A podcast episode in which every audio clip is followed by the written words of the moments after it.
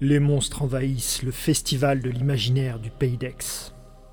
Les 12 et 13 octobre, à Lambesque, vous pourriez rencontrer ceux des routes.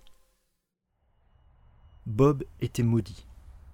Il était pauvre, il était sale, moche et même pas méchant, mais il sentait mauvais. Dépenaillé, il hantait les nationales et les départementales. Il n'avait pas le droit de quitter le secteur assigné sous peine de poursuite et de punition. Il n'avait trouvé pour tout travail que cette immonde besogne mal payée. Elle le ravalait au rang de paria, moins qu'une bête. Tous les jours, du matin au soir, il risquait son ignoble vie pour d'autres que lui. Il vivait de cadavres hideux.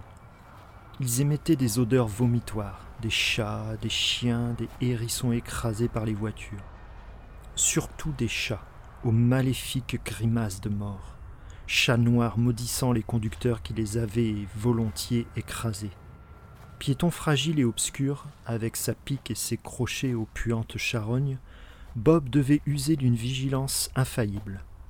Sinon, lui aussi, il serait victime des monstres de la route, au volant de leur bolide impunément meurtrier.